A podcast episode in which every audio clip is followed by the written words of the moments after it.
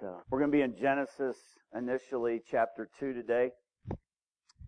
It is awesome to be with you. Never fails when I come in here and I walk into worship, God train wrecks me. I cried so hard, my contacts are all distorted now, so I got like four of Shalise in one eye and eight of Brian in the other eye, and so just try and walk this thing through. So the uh, let's go to Genesis chapter two and verse verse six, I think. Yeah. It says the Lord God planted a garden eastward in Eden, and there he put the man whom he had formed. And out of the ground the Lord God made every tree that is pleasant in the sight in the sight and good for food. The tree was also in the midst of the garden and the tree of knowledge of good and evil. Now drop down to verses 24 and 25 in that same chapter and it says that we go from God putting man in the garden to then God splitting him up. And it says, Therefore a man shall leave his father and mother and be joined to his wife, and they shall become one flesh. And they were both naked, and the man and his wife, the man and his wife, and they were not ashamed. The, uh, the title of my message today, if you're taking notes, is are you willing to live naked?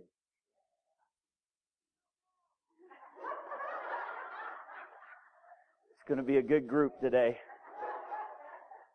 I'm going to prove to you that God's purpose in this journey today is that we all live naked. Now down in Texas, Shalise will tell you that the way we say it down there, if you're a redneck or a hillbilly, is naked. So if you're from the South, then are you willing to live naked? Isn't it interesting that the first image that we have of relating and interacting with God is two people naked? And that's what God is restoring to all of our lives. And I don't believe it's a literal sense. I haven't seen any churches that say the first church of the naked of the assemblies of God. I was just up in New Hampshire and they have a naked a nudist colony up there with a big sign. That was new to me. I wanted to get a selfie like this going, this is where I just ministered, you know. But if we're gonna understand a word called intimacy, then we've got to understand this idea of being naked. Because it's interesting that right from the beginning, the scriptures make a point that when God created Adam and Eve, He was hanging out with them face to face. And it doesn't just say they were naked, it says they were naked and unashamed.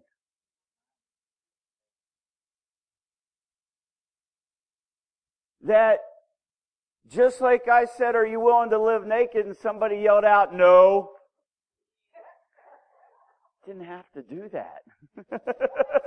no, I'm letting you know it's me. We are not getting naked in here today. Just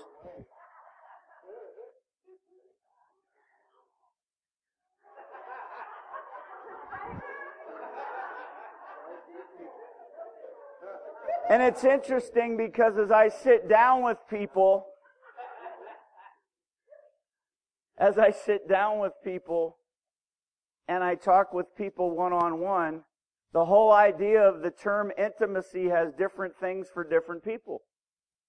Particularly the great divide between men and women. Because if I'm sitting and talking with a guy and I'm saying, what are your hopes and expectations of this session? He will somewhere in that, if it's an issue, says, well, my wife just won't be intimate. And he's not talking about talking in warm fuzzies and cuddling and kumbaya. See, for a guy to talk about intimacy, he's talking about sex. Can't get no help from the guys here today. I don't know. It's a good place for an amen. I... What's the matter with you guys in here? There's nothing. Got nothing. Already ashamed. That'll hit you on Tuesday. And then if I talk to the women and they say my husband won't be intimate, they're not talking about sex. They're talking about warm fuzzies. They're talking about talk to me. And walks in the park and talk to me. And focus time and doing things and talk to me. Getting all kinds of help from the women today. Huh?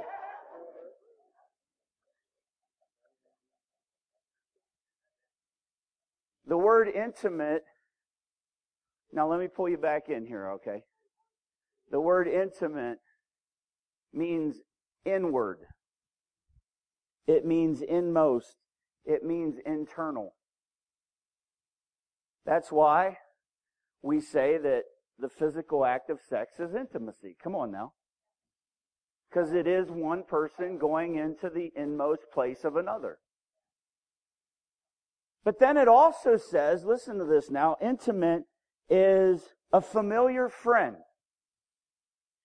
It is one to whom the thoughts of another are entrusted without reserve.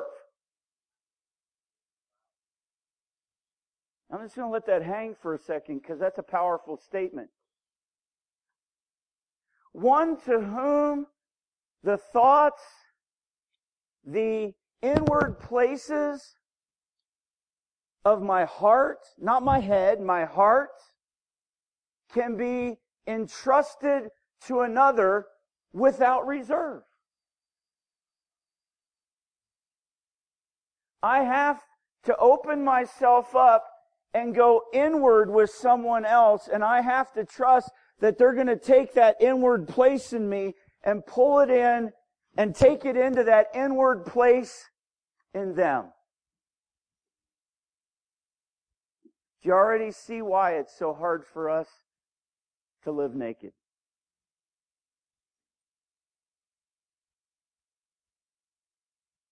And so the reality here is, is that Adam and Eve were naked and, and not ashamed. Why? Because they were placed in a garden. And the original Hebrew word, root word there for garden means to defend, to cover, and to surround. And that's a whole message I could preach in and of itself. I'm just hitting peaks today. But, but we're getting this picture of what God intended it to be between us and Him so that we could have deeper relationships and deeper connections with people this way. We have to go back and see what the original picture was. It was that not only was Adam and Eve totally naked, meaning totally open, totally vulnerable, totally willing to put all of themselves into God, whatever that picture looked like at that time, but it was also that God would take that and bring that into himself and release himself to them. In an environment that he created for them that was to defend, to surround, and to cover them so that they would feel comfortable being able to open up like that. Does that make sense? That's why they were naked and unashamed. They didn't even know what it meant to be unashamed at that moment. In order to be ashamed, you have to feel like what that's like, and they had no idea of that. Does that make sense? And everything was going great. And then they had this situation happen where when they weren't with God in the cool of the day, Some say it's the devil. Some say it's the enemy. The reality of the passage is, is we have a snake talking to them, getting them to believe something other than what they already were.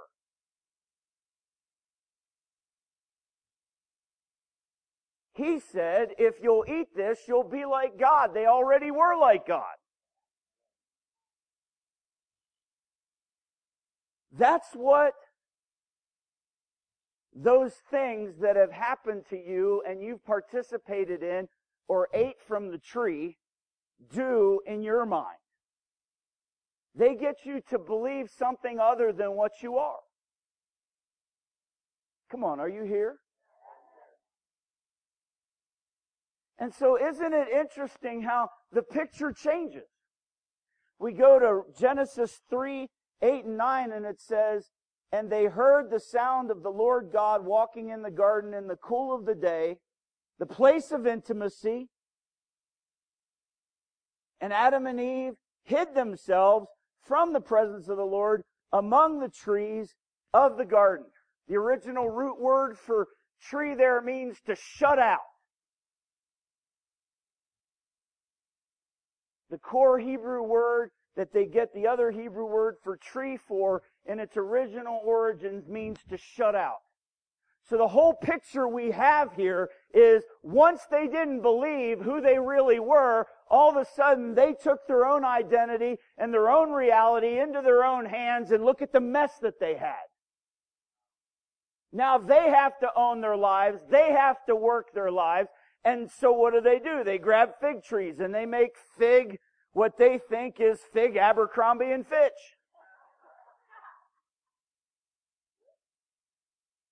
They do their own thing and they run and they hide among the trees. Listen, their identity wasn't to be in the trees. They weren't to be hanging out with a bunch of trees that would shut out everybody. And then in that, hiding in the trees, trying to shut out who God is and, and hide from Him, then to top it off, they decided because they realized for some reason that they were naked now and ashamed, they went and they made their own clothes. The problem with fig leaves are is when they dry out in the heat of the day, they curl.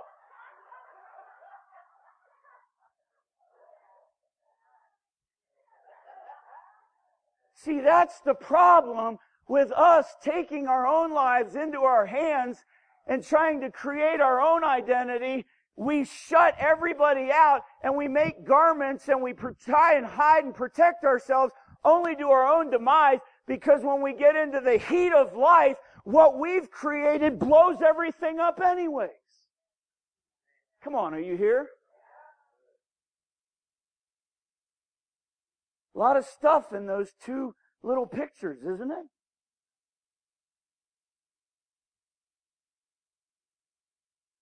So, what we need to understand then is kind of this guideline.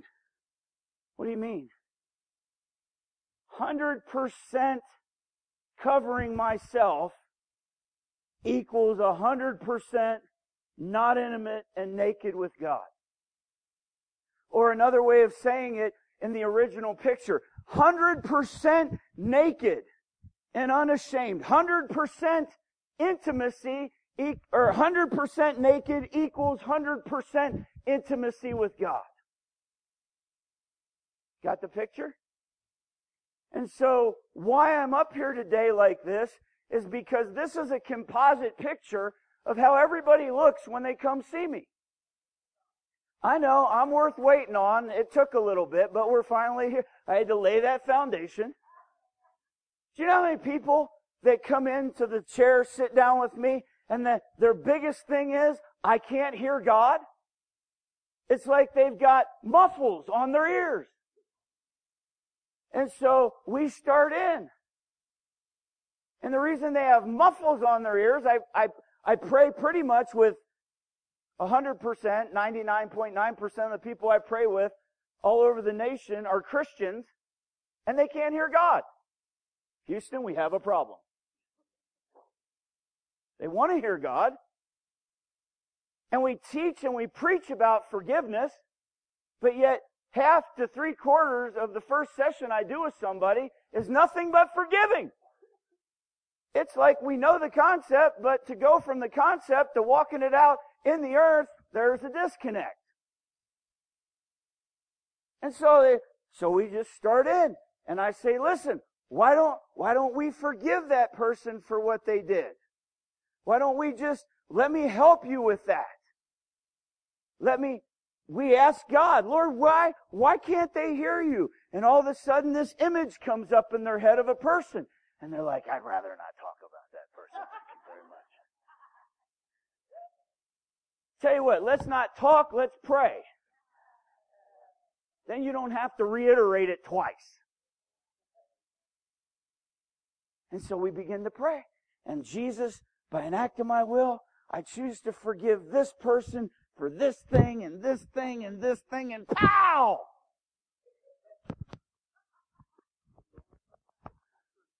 Whoa! I can hear. I'm so glad.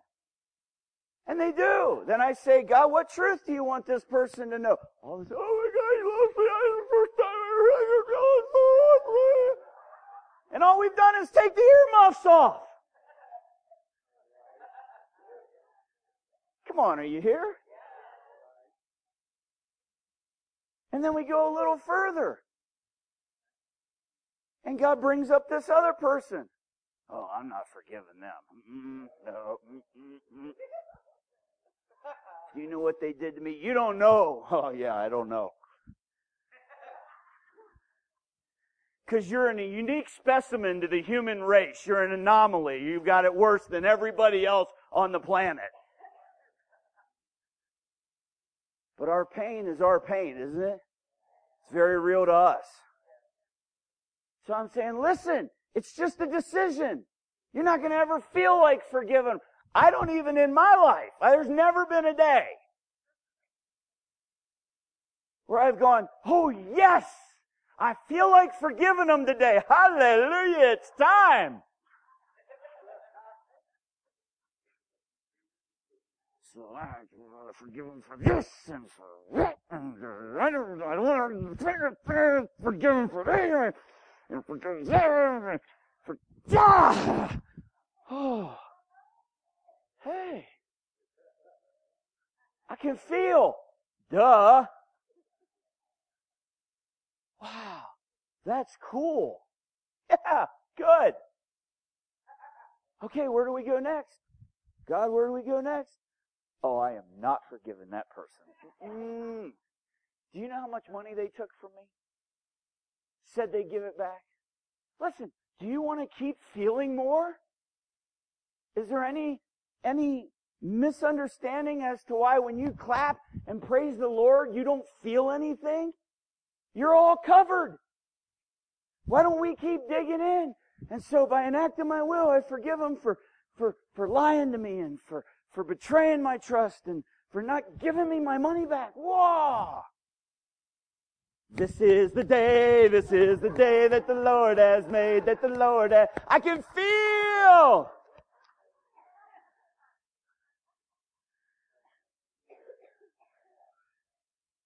Come on, are you here? I know it's just me. You pray for me. Y'all more spiritual than I am.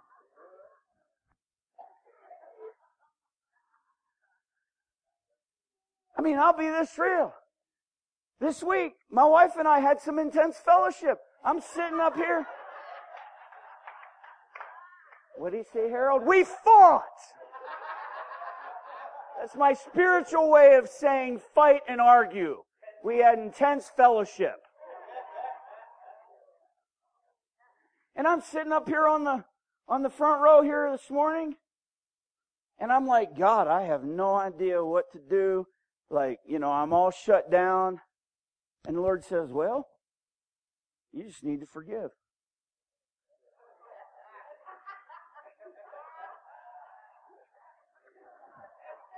Wasn't my fault, don't matter. But Lord, I know I was right, don't matter. You gonna flow today or not? God, this ain't fair. You kind of got me between a rock and a hard place here. Cause I gotta flow. Well, see, God don't play fair. Don't even think for a minute God plays fair. Cause when you say yes to Him, that's your last choice. You don't get how powerful that statement is I just made. The day that you say yes to Him is the last day you get to make a choice. Come on, are you here? So, so here we are.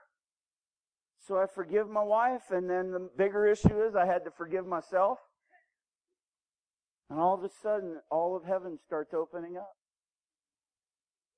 And I'm texting my wife and I'm saying, well, I'm really sorry. I ask you to forgive me and I'm owning it. And I ain't heard back yet, but all I can do is my part though, right?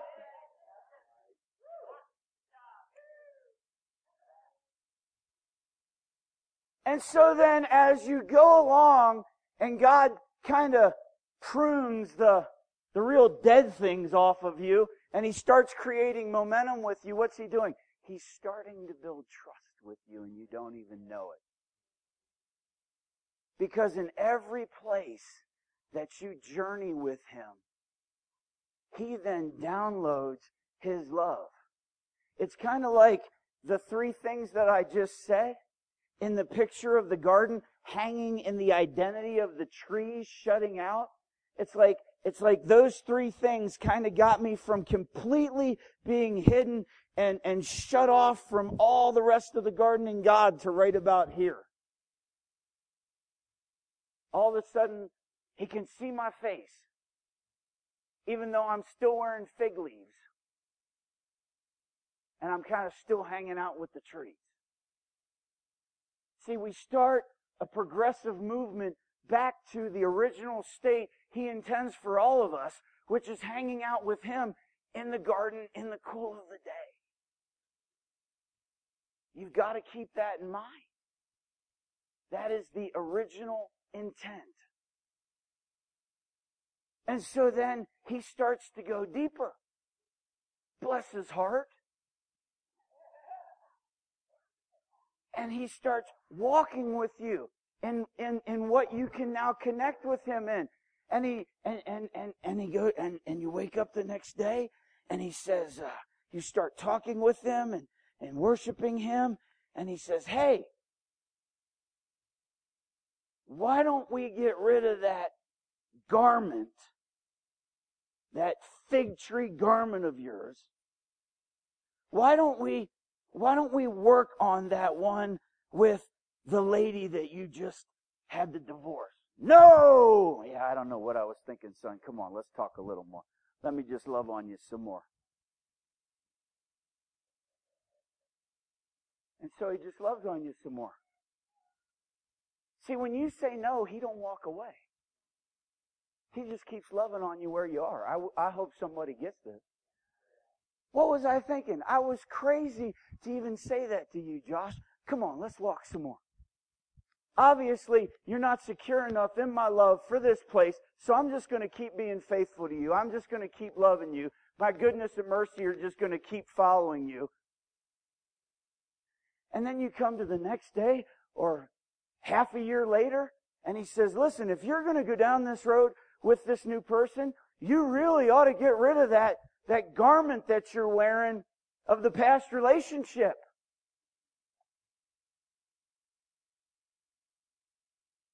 And so, what do I got to do? You got to forgive her. We got to break the ties there. So by an act of my will, and we go through it, and we just begin to. And what's great about this is, it's not his hand doing this. It's your hand with his hand over it. It's him moving you. And and helping you release this. Whoa. Man, that was heavy. Or what I hear, I can't believe I waited all these years and it wasn't that difficult. And boom, that garment's gone. And next time you're in worship, oh my gosh, I didn't even know my hands went that high. Oh, hey, it's a new day.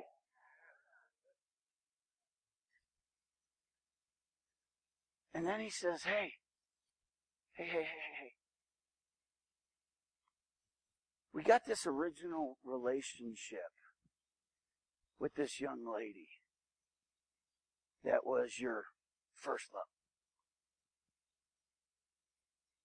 And since we're on this relationship thing, you really ought to work that out. What are you talking about? Oh, I was there when she broke up with you. I was there when you didn't get the answers that you needed. And as a matter of fact, I'm right there at the doors of the chambers of your heart that you have so shut down that you don't even realize that you have deceived yourself into thinking it's not there. But now that we've gotten those other garments off, now we can actually focus on this one. Thank you very much. Well, man, you've done so much already. Let's do it. And so we forgive, we go through that, and we start this thing of derobing again, and it's like,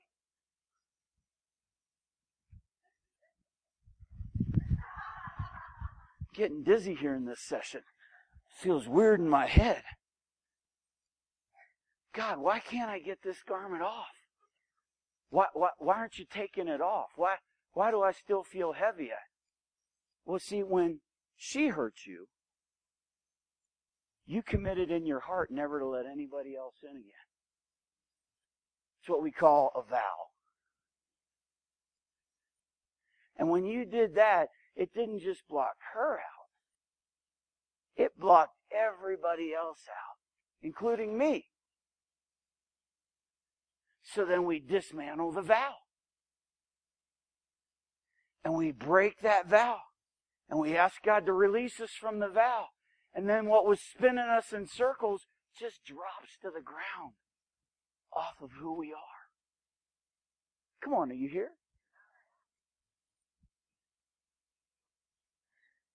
Let me tell you, and I don't know that I would be this personal in a whole lot of settings, although if you've heard my messages and you have, you know I'm pretty fluent with my life. I've been married almost 10 years. And it takes work to keep a marriage going. The smiles on the day of marriage our work to recreate those smiles throughout the rest of time. Come on, are you here? Can't get no help in here today.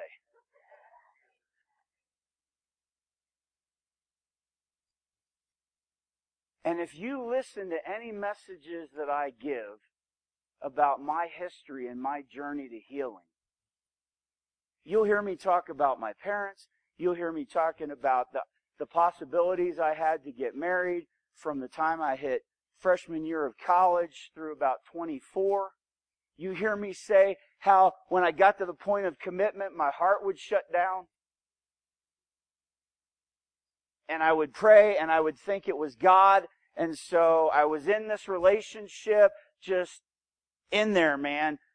Sometimes week, months, sometimes half a year and we get to that point, you know, that, that point where she's saying, I'm really tired of you not telling me where we're going with this. Can't get no help here today. Preaching to myself. And every time I go to bed and I'd pray and I'd wake up the next day and have no feelings whatsoever. And I'd walk into that next meeting with that gal, I'd look her in the eyes and say, we're done and walk away an idiot. No idea how, how a woman's wired, what that would do to her. Just, we prayed, we're done, out. And I would take that back to my parents. And I would say that the only way I got married to Bethany was because I had enough healing to realize that when it happened with her, it wasn't actually God, it was a block in me. So I worked through those things, those blocks, enough to say yes and I do. But all through these 10 years of our marriage, my wife would say to me, as I'm sure women do, hey, not in a, not not in any particular context, just living life. Hey, you still in love with me? And I would go, crap. I don't lie. Honey, listen, I really wish you wouldn't do this because I love you with everything that I know to love you with. I don't know what that term means. I, I, I don't know how to define it. I, I, I can't say that I've ever experienced it. True story. And I'm like, I don't want to hurt you. Just know that everything that I can love you with, I do. But I'm not going to lie to you. And so, I'm 45 years old. And, and I would tell anybody that asked me, I don't know what this means to be in love. And then in November of last year, things had become in our world uh, really difficult. The last five months of my life have been hell on earth, particularly October, November, and December of last year.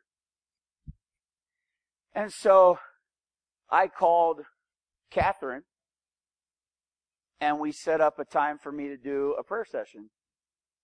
And I had, I'm a verbal processor. So she'll ask me what's going on. It takes me about a half an hour to just kind of talk it all through and get it all out there because that's just how I do.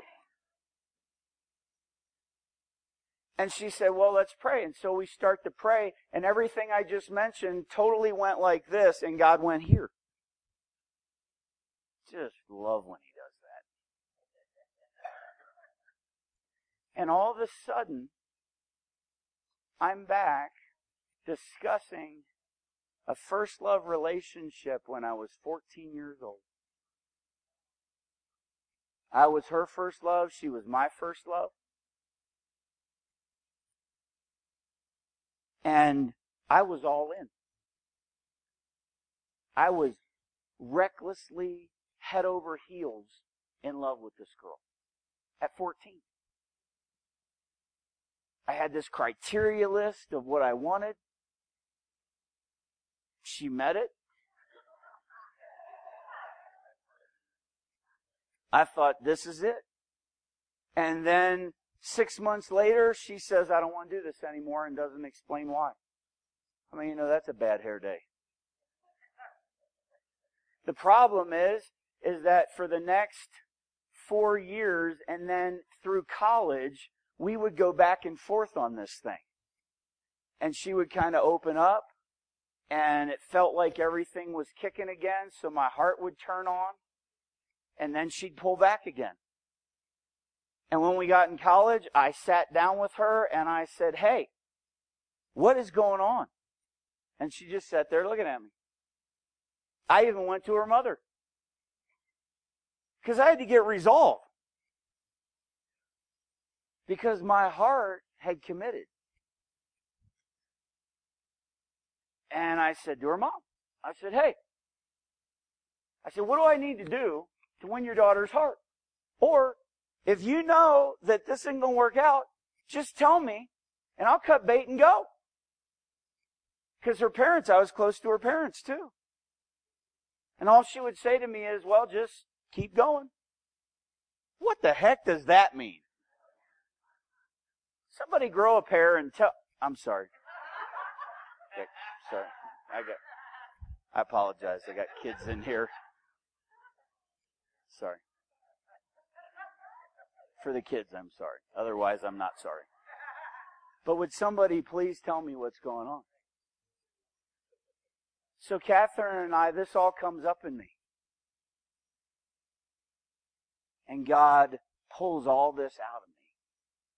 that I had so put that coat on and pulled it into me that I was denying even to myself that I had ever been in love. I had ever all been all in. I was ever in a relationship where I even knew it. It was all so clamped down that you couldn't have told me that I had ever been in a relationship where I felt that in love thing. And it's not on any of my messages, of which I've preached a lot of my life journey. And then we did another session where more vows got unlocked. And then there was another session with more vows that were unlocked. And literally after that session, I texted my wife where I was and I said, honey, I love you and I'm in love with you. And it so flew out of my fingers so fast, I almost dropped my phone. Because not only could I say it, I could feel it. And I realized for the first time when I did that session with Catherine, she'll tell you, I said, I need about 20 minutes here. And I sat there for 20 minutes where I was, contemplating the fact that at one point in my life as a young man, I was in love and I was all in with somebody. It was totally missing from my life. So, what am I saying with that? What I'm saying is, some of these garments that have been put on us and created in us, they are so tight to us that we don't even.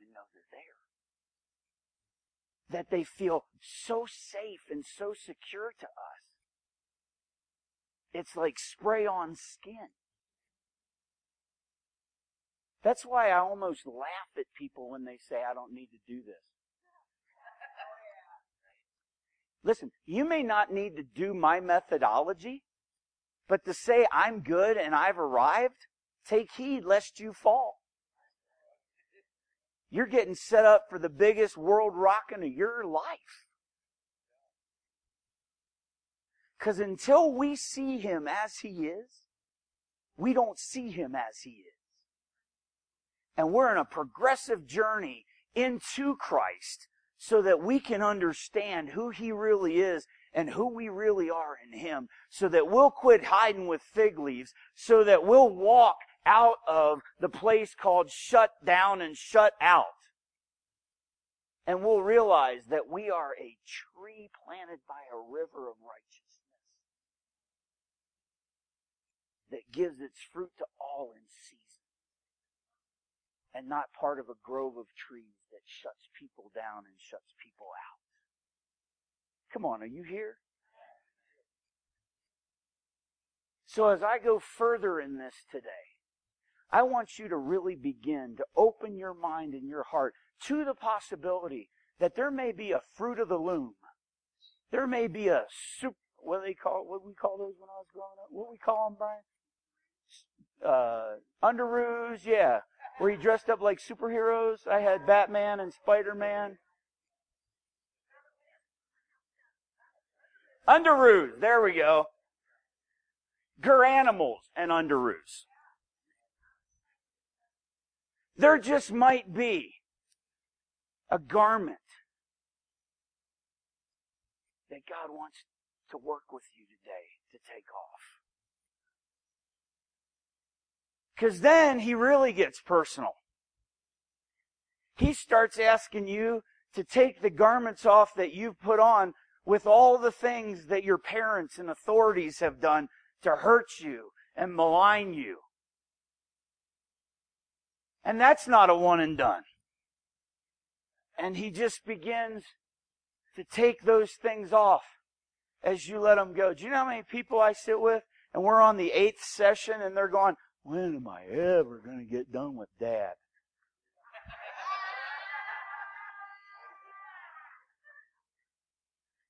Well, listen, I'm here to tell you, I'm the one that trains people to do this, and I've done over 150 of these suckers in my own life, and I'm still doing them. And I'm not saying anybody's got to go that way. All I'm saying is, is, isn't it worth it to keep progressing with God in mind transformation Because if you do, you'll have more right standing, more peace, more joy inside. And oh, by the way, the end of that passage says, then you will be able to know how to discern and approve what His will is for your life. Maybe some of us are running around not figuring anything out because we're still sitting, as Shalise said, in our trash and in our ashes, saying gloom, despair, and agony on me. And then we poo-poo God and say, where are you? As we sit in the middle of those ashes, when all along God's wanting to say, if you take my hand, I'd lift you out of those ashes. I'd make you beautiful, but you're just content to sit in your slop.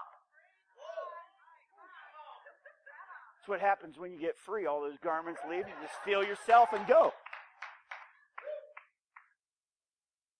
Does that make sense? So you've got to quit thinking that mind renewal and the process of intimacy with God is a one and done.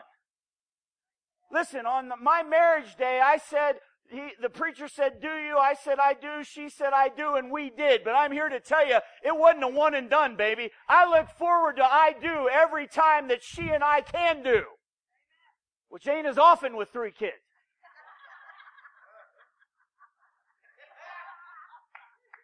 Some of you finally got what I was saying. And there's not one time that I do and she do and we did that I think, oh, well, that wasn't very good. That was kind of like the last time. That was kind of, and there's no way that we can do, I can do, she can do, and we can did without getting a little naked.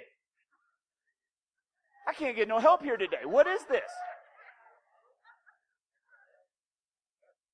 Something's got to be taken off to do and did.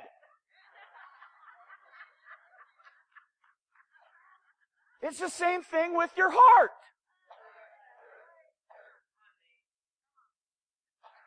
God can't do and you can't do to deeper levels unless you take a garment off so that you guys can do and you say, we did. Does that make sense? So let's get the picture. Okay, I'll rush.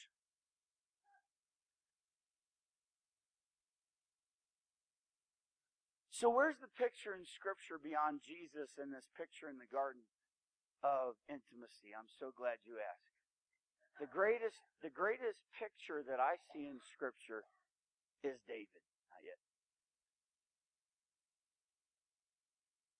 And here's the picture.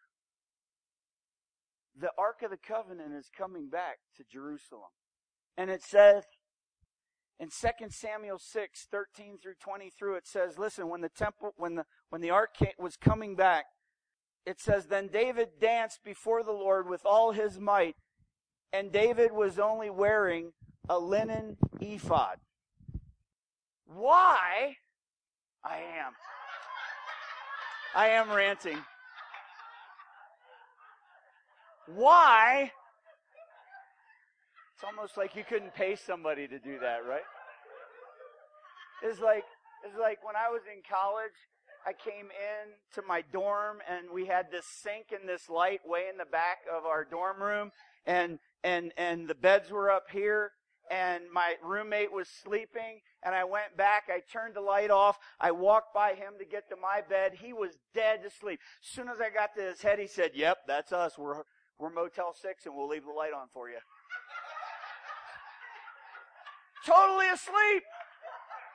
Like not when I was back there, right when I got to his head. I'm like, Trey, Trey. Perfect timing. And the rant is this. The presence of God had been out of the city. And the reason why it says David danced before the Lord with all his might in a linen ephod, translated, he danced in his underwear. He couldn't dance in his kingly robe because he didn't know God as king first. He knew God as a shepherd boy when he hung out with him in the middle of the fields, when he'd fight a bear, when he'd fight a lion, when he was out there getting to know God, worshiping him, and we have the songs that he sang to prove it. Why does it say that David was a man after God's own heart? It drove me crazy. I've heard tons of messages, but I got it now because as I am becoming more and more intimate with God, I begin to realize that David was a murderer. David was a peeping Tom. David was an adulterer. David was a warring king that had blood on his hands. David sucked as a father. But why would God say that David had a heart after me? Because David knew how to get intimate with God. Hallelujah. When David was in despair, he sang a song to God. When David was high on his horse, he sang a song to God. When David was in the dredges, he sang. When David was angry with God, he sang. A, when David knew he thought God was angry with him, he sang a song. Forgot I'm at 8,500 feet. About ready to pass out. Hallelujah. You gotta give me a second. The, the whole room just went woo. Hallelujah. This doesn't happen down in the springs. It only happens when I get a little higher. That may be a word in and of itself. Get a little higher, pass out. So David is dancing. You got to understand this. Listen, this isn't like you and I just going out on the streets looking crazy, dancing in our Fruit of the Looms, or in our Hanes, or in our Victoria's Secret. Finally got the women in it. Everybody all said Victoria. All right now. Just got to know your group, right? Speak their language.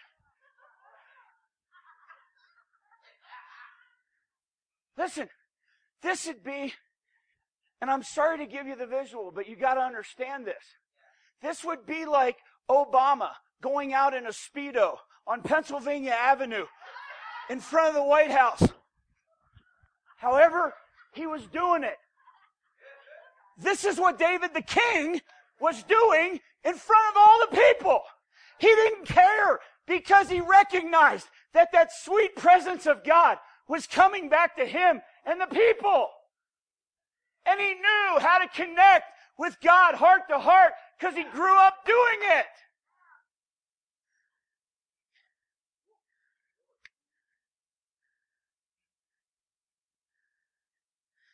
Then it says that David went home to his house, bless his soul, feeling really good.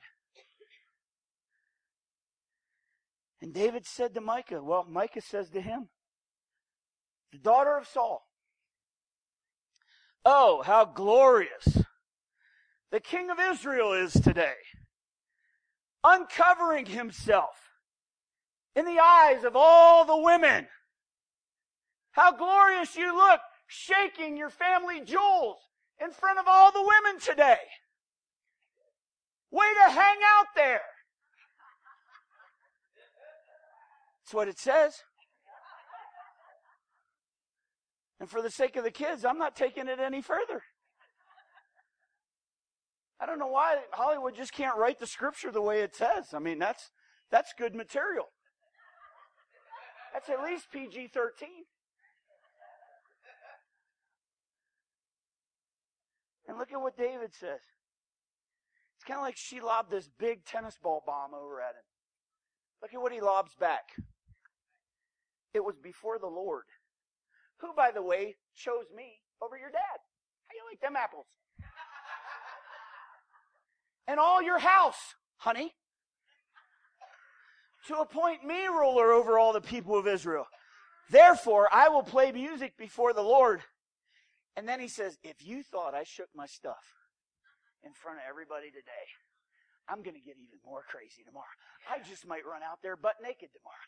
I really don't know and I really don't care because you don't get what I get. Your dad never knew the presence of God. The people voted him in, but God chose me when I was out being intimate with him. He called me in from that intimacy, sat me in front of a guy I had no idea who he was, dumped all this weird stuff over my head, and called me king. So, oh, by the way, I ain't doing this for the people. You still, like your daddy, are looking at the people. I'm looking at God and I don't care what the people think and I don't care what you think. I care what God thinks. But if I wear the garments of Micah, I can't see God. I can't get excited that the presence of God has come back into people's lives. I do what Micah does. I get into a service at Prayer Mountain and I see all these people acting crazy. I see people just wandering around everywhere, doing all kinds of crazy things, going up and down, laying on the floor, doing some weird kind of jigs. And if I have the religious mindset of Micah, I sit in judgment and my womb becomes barren. Oh, you are not hearing me. Some of you need to go back and have a session with God and ask Him where in your life you've made judgments of people who they are worshiping and having intimacy with God, even though you can't see it. You're barren in your life, maybe you better ask God if there's a repentance, if there's a change of mind that you need to have happen in your life so fruitfulness can come back into you. Just a thought.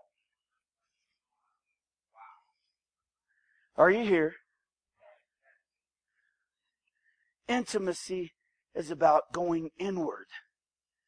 It's about going into places where there's vulnerability, where there's transparency. So we jump to the New Testament. Turn, look at your, look in your Bibles at John chapter 13, verses 3 and 5. It says, Jesus, knowing that the Father had given all things and that he had come from God and was going back to God, he rose from supper, laid aside his garments, took a towel and girded himself, and after that, he poured water in a basin and began to wash the disciples' feet and to wipe them with the towel that he girded his nakedness with.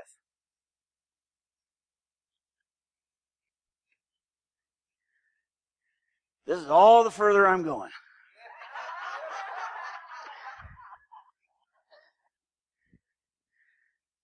You'll never forget the preacher that got naked in front of you. Wonder what it'd be like if somebody like Joel Osteen stripped down to his skivvies and washed all his leadership's feet in front of national TV. Just saying, it looks like Jesus to me. Jesus took all his clothes off. He got naked. He got to this moment where he was with his boys. And 12, 13, 12, 24 hours later, he wasn't going to be with them. And who knows all the different things that they did or didn't talk about. But somewhere in it, he realized that there was a picture they still needed to see that they weren't quite getting. And when people preach this, it's always about serving. I've done leadership retreats and I've been a part of them where you bring this up, all the leaders wash each other's feet. Don't forget that leaders have to serve the, the laity. But they, but we miss the very point of being able to serve. It's in the two statements before he does the action. He takes his garments off. He lets them see him naked. He takes the towel and wraps it around his nakedness like a slave, like a servant. They know who he is now. They know where he's going. They know what's happening. They recognize who he is. If there's anybody that didn't have to do this, it was him. And yet when they get into the meal and they eat the meal, they all know that there's no servant there to take care of the dirtiest part of who they are. And not one of them jumps up after all these years with Jesus and does it. So, Shalise, come here.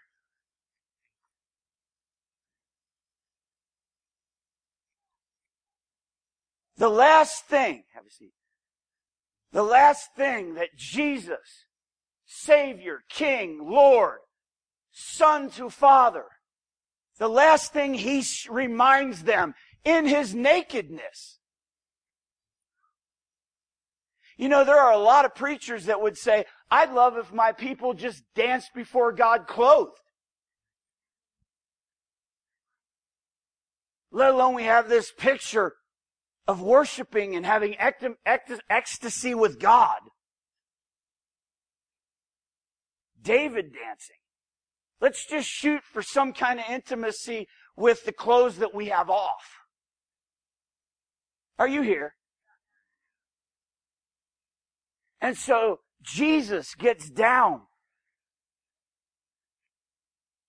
And it's not what's said, it's what's shown. You have to come to the place where you're willing to become naked in order to effectively serve the kingdom. It wasn't about the serving. It wasn't about Jesus having a title and bowing down off of this title. It was about the nakedness. Jesus could have done this with his garments on for crying out loud. Are you here? Oh, you can get them both out there. All right. All right, Peter.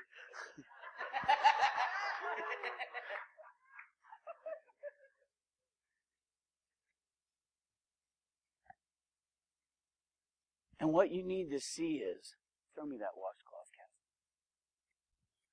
Kathy. What you need to see is, and we know this story, but you've got to understand it from a place of nakedness. Jesus basically was showing us, I have nothing to hide from you guys. I have hid nothing, even down to my physical nakedness. And I'm showing you one last time. It's going to take being naked and getting into the places where people are the dirtiest, where they're the yuckiest, where they're smelly, stinking, toe jam, manure infested, toes cut, athlete's foot. Come on, are you here? And he started washing their feet. And that's why Peter said, Hey man, do my whole body. Your whole body don't need it, Peter. I've been working on your whole body while I've been here. This one thing you lack. It's understanding that serving in the kingdom is having intimacy to the place of nakedness. Does that make sense?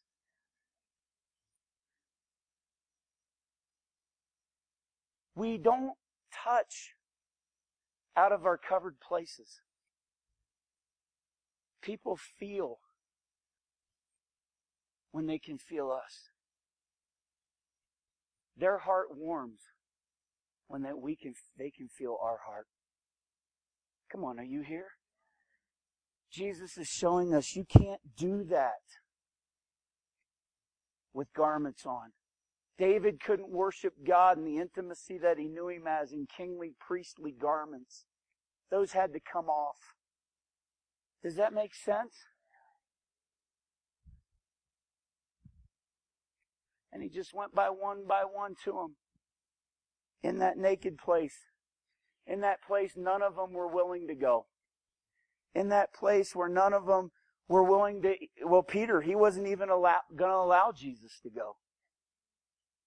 So then, not 24 hours later, while he showed his nakedness in a way to his leaders that was going to affect all of humanity, he showed his nakedness in another way to all of humanity. Because it says that the soldiers stripped him naked, beat him, mocked him, put a mocking robe on him, stripped him naked again, threw his clothes on him.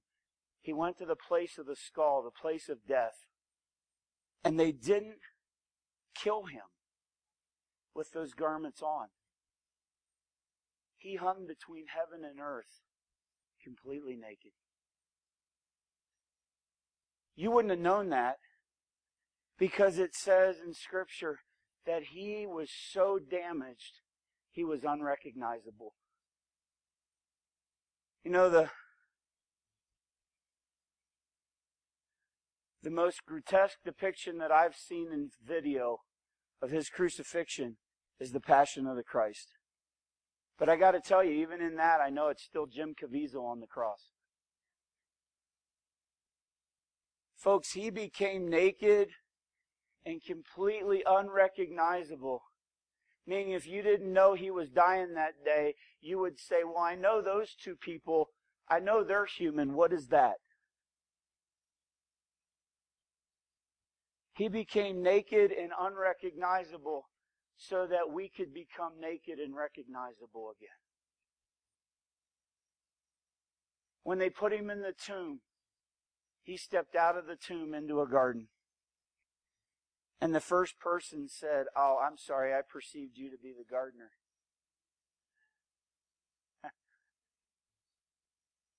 a prophetic picture to say, I am back. And if you will allow me, if you will agree, I'll start creating a garden again in your life. I'll start creating places inside of you that will feel like you're defended, you're covered, you're surrounded. I'll come to you in places in your heart in the cool of the day. And you'll actually begin to see me so it's not such a surprise when you get to the other side and you go, oh, that's who you were? we really can know and see Him here. So that when we do cross over, it's like, yeah, it's you. Come on, are you here? Can I have somebody play? Now, now watch this, and I'm closing with this, and I'm landing this plane. Listen to this. It says, now, you say, Nate, why is it so, I get the intimacy, but why are you so passionate about this thing about getting naked? Why is it so necessary? Listen. But now you yourselves are to put off as a garment these things anger, wrath, blasphemy. Do not lie to one another. Since you have put off the old man with his deeds now watch this. And put on the new man who is renewed in the in knowledge according to the image of him who created him, where there is neither Jew nor Greek, slave nor free. Therefore, as the elect of God, holy and beloved, put on tender mercies. See, there's things he wants you to put on. Tender mercies, kindness, humility, long suffering. These aren't things inherent to you. You can't work these things up. You can't make them happen in a moment when you need them if you don't already have them on. You don't have enough in your brain and in your soul to make that happen in a split second's notice. Put on bearing with one another, forgiving one another. If anyone has a complaint against another, even as Christ forgave you, you also do. Now watch this. Above all these things, put on love, which is the bond of perfection. Watch this now. He's saying, I got all these garments to put on you. And oh, by the way, love's going to bind them all together. And for good measure, I've got a robe called righteousness that I'm going to even put on top of all of that. So that when anybody looks at you, all they can see is me. And even if you take the righteous garment off, they're going to see tender mercies. They're going to see love. They're going to see kindness. They're going to see putting up with each other and liking it. Why then do we have to get naked? Because he can't put these things on your soul if you're already wearing other garments. He can't put loving kindness on your soul. If there's a broken place that has, I'm not going to be loving and kind, already wear, worn. Are you hearing me? and in every place and in every way where we have allowed Him to disrobe us to a naked place, immediately He covers us with Him. Where I had hate, now I have love. Where I had envy, now I have giving. Where I had unforgiveness, now there's grace to forgive. He can't put it, he can't put his, it doesn't fit. These garments are tapered to fit you exactly how he created you. That's why. The way back to the beginning. Are you willing to live naked? It's a journey out of your wardrobe and into His. It's not all at once. Because some of these things you don't even know. You think they're Armani and they're a thrift store. You think they're in Hanro of Switzerland which is like wearing bed sheets at 1800 thread count. And you don't see there's holes and they're all tattered because you, you've had them for so long. So will you just bow your heads with me right now?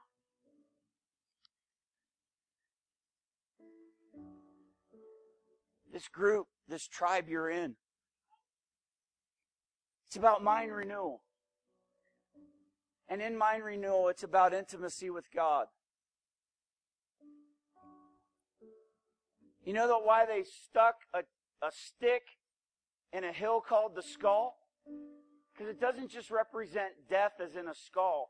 It, represent, it represents that stick penetrating into the skull of your mind and totally transforming therapeuos, being therapeutic to every place even if he's got to do a creative miracle in the cell structures and in the neuron firing of your mind, he went to the place of the skull, your skull and my skull, so that it can change. He went to the place and the point of your death here today so that he can take that garment off, that death garment, and bring life.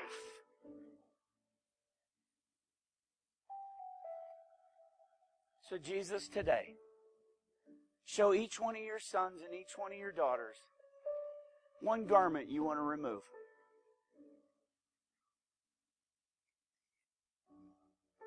You know how to show them that.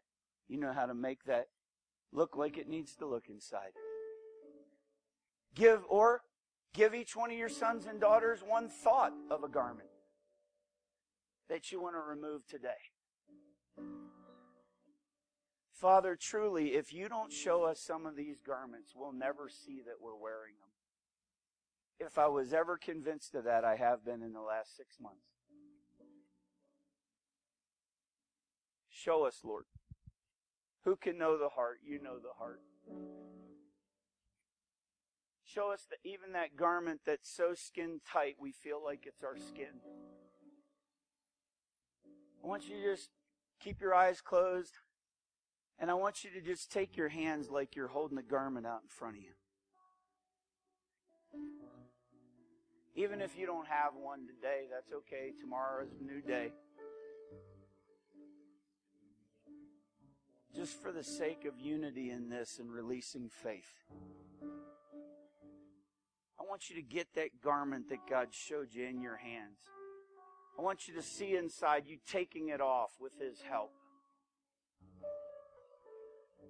And I want you to pray this and say this with me. Jesus, I acknowledge this garment. And I don't want it anymore. I forgive myself for wearing it. I forgive the person or the people who hurt me, the situation that caused me to wear it.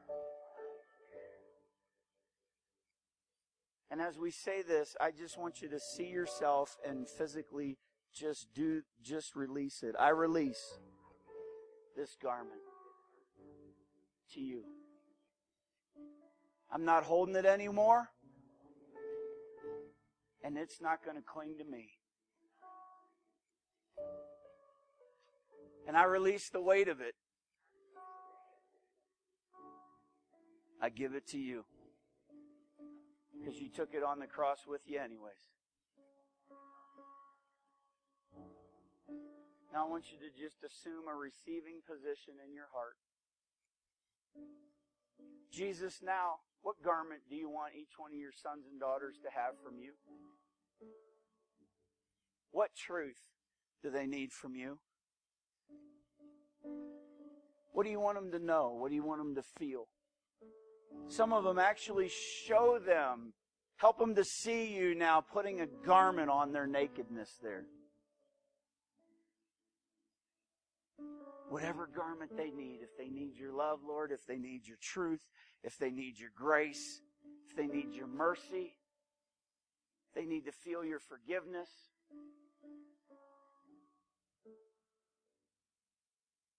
Just give him permission to clothe you.